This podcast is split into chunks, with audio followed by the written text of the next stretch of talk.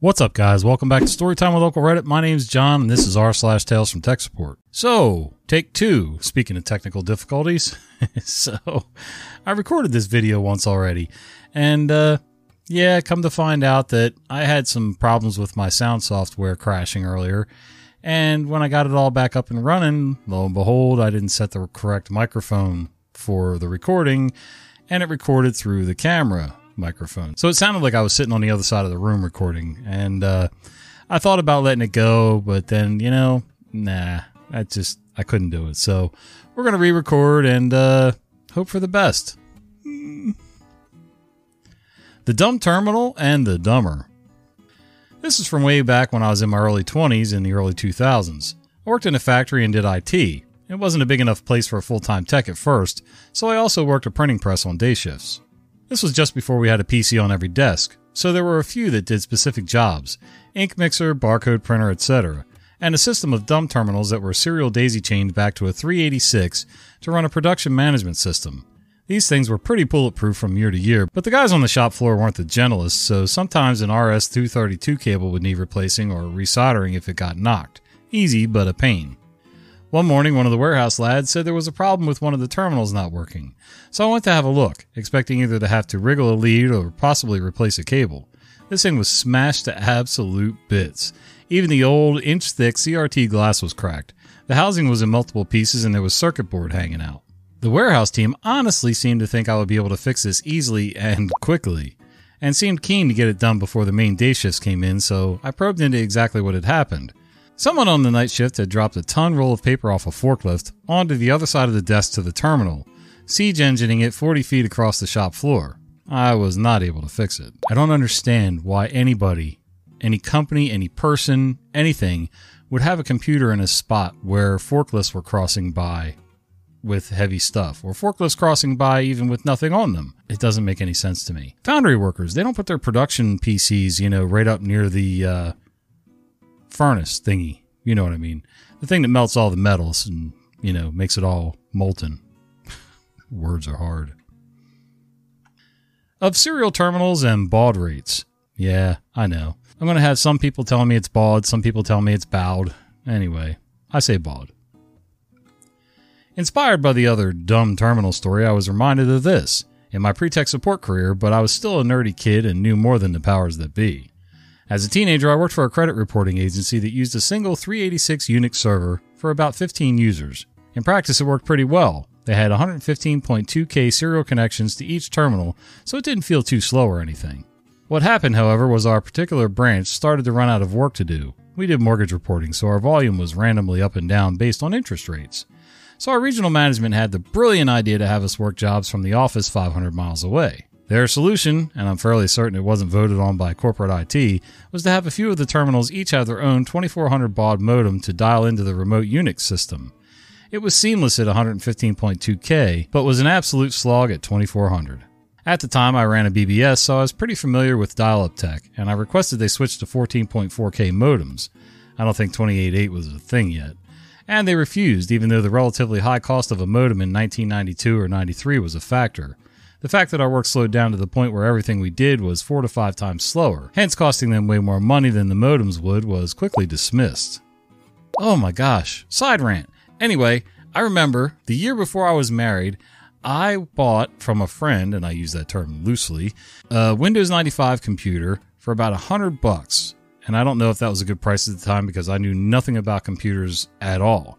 It came with a monitor and some speakers, yada yada, which was ironic because this computer didn't have a sound card, it didn't have a CD ROM drive, and it did not have a modem. So basically, we had a computer with a monitor and a cheapy printer, and that was about it. And I'm thinking to myself, okay, I swing a hammer all day for a living. How many letters am I going to type here? So we thought, okay, let's make it useful so that the kids can learn. And I also get bored, by the way. So I was going to take this thing apart one way or the other to see what made it tick. So within a week of buying this thing, I had it apart on the kitchen table. Found out where to order parts from, and I ordered a uh, a sound card. I ordered the CD-ROM drive. I don't remember what speed or anything, but that doesn't matter. And uh, then I ordered a 14.4 modem. Thought I was hot stuff, man. I mean, I did pretty good, not knowing anything about anything.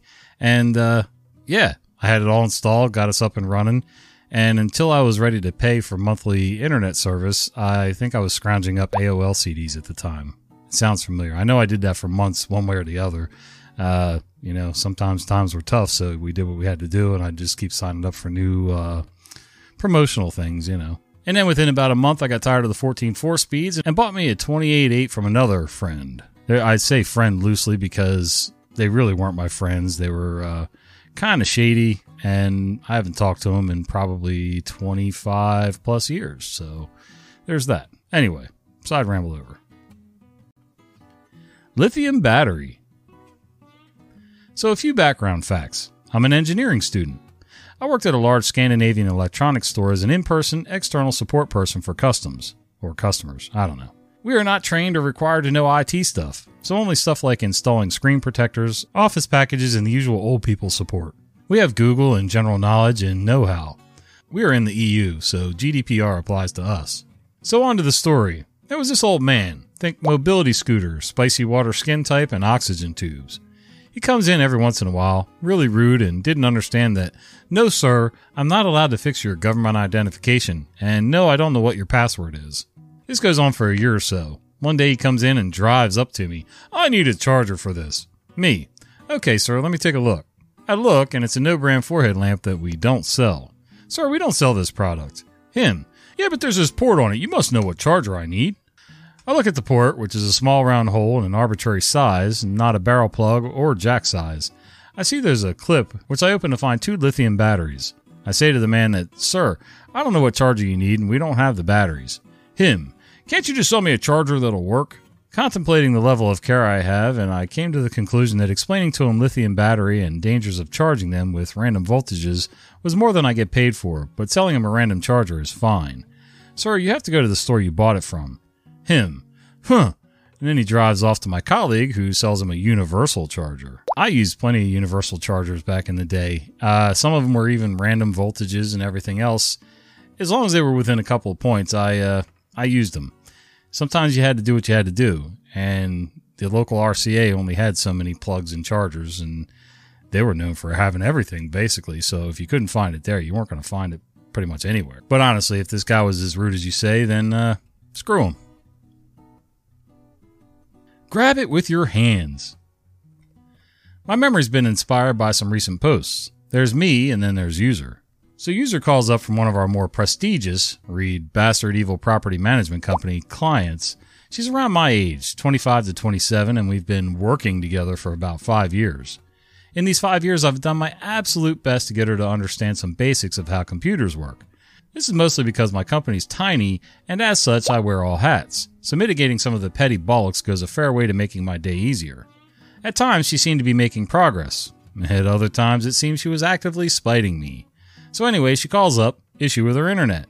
Some workmen had come in, unplugged her Ethernet cable, and plugged it back into the wrong wall port. Normally, this is no biggie, right? Right? So I tell her, find the internet cable coming from the back of your PC. It's probably blue and trace that back to the wall and tell me what number's above the port it's plugged into.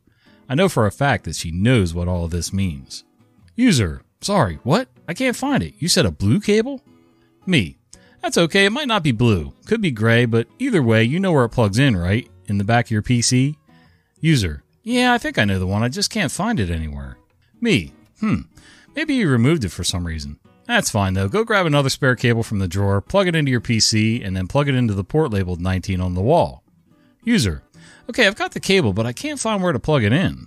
Me, getting frustrated because I know she knows where this goes. It's about midway down in the back of the PC. Come on, user, you moved and plugged in three PCs the other day. User, yeah, I just can't find it. Me, the cable goes into the only hole that it'll fit. It's literally a square goes into the square hole thing. User, it's not here. Me, now with my head in my hands, okay, let me send you a picture. So I send her a picture of the back of a PC with the Ethernet port highlighted. User, yep, it's not here. Okay, how about you send me a picture of the back of the PC? User, okay, how do I do that? I can't get behind it. Me, just pull it forward. User, I don't know what you mean. Grab it with your hands and physically pull it towards you. This is actually what I said. User, okay, okay, I'll send you a picture in a moment. Five minutes goes by and I get my picture. I open my emails, happy to be close to getting this nonsense sorted. Oh, the nonsense had just begun, because you know what I was greeted with? An image of a DVI, VGA, and HDMI port and the bank logo. She'd been talking about her effing screen. I call back. User, that's your screen. Your PC's the big box that you turn on every day. You know, much like the ones that you moved around the office the other day and then plugged back in and turned on. Oh, I thought that was the hard drive. Me now shouting, Yeah, it's got one in it. Anyway, if you're curious, I was right. Guy plugged it back into the wrong wall port. I've kind of resigned myself to the fact that most users aren't going to know the difference between their monitor and their PC. It's just one of life's mysteries. It is what it is. It's not even worth getting upset over anymore. But if you've been telling this lady computer stuff for the last five years, and she recently moved three computers by herself, unplugged everything, and plugged everything back in, then uh, there's just no excuse that I can think of that's reasonable. Although, the thought did cross my mind maybe she's sweet on you. Maybe she just decided to keep stringing you along on the phone call because she likes talking to you. I don't know.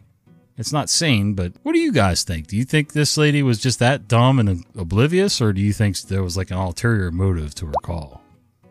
Let me know down below. Customer got the laptop, but not the password. Disclaimer I do not work in the IT field, but I do work in the computer lab of my local library and I'm a tech enthusiast, so I provide tech support on a regular basis. I had a man who came in with a Windows laptop. He got the laptop when his brother died, but never got the password. He wanted access to the laptop in case it had sentimental files on it, i.e., photos. I was bored and I had enough knowledge to know that it could be done, so I took the challenge. I would like to note that I'm currently taking some basic IT courses through a local college, but I've done it for less than a year at this point, and my knowledge of computers and general IT stuff is still limited. Step 1 Can we reset password through the normal means? There is a reset password button on the login screen, but nope.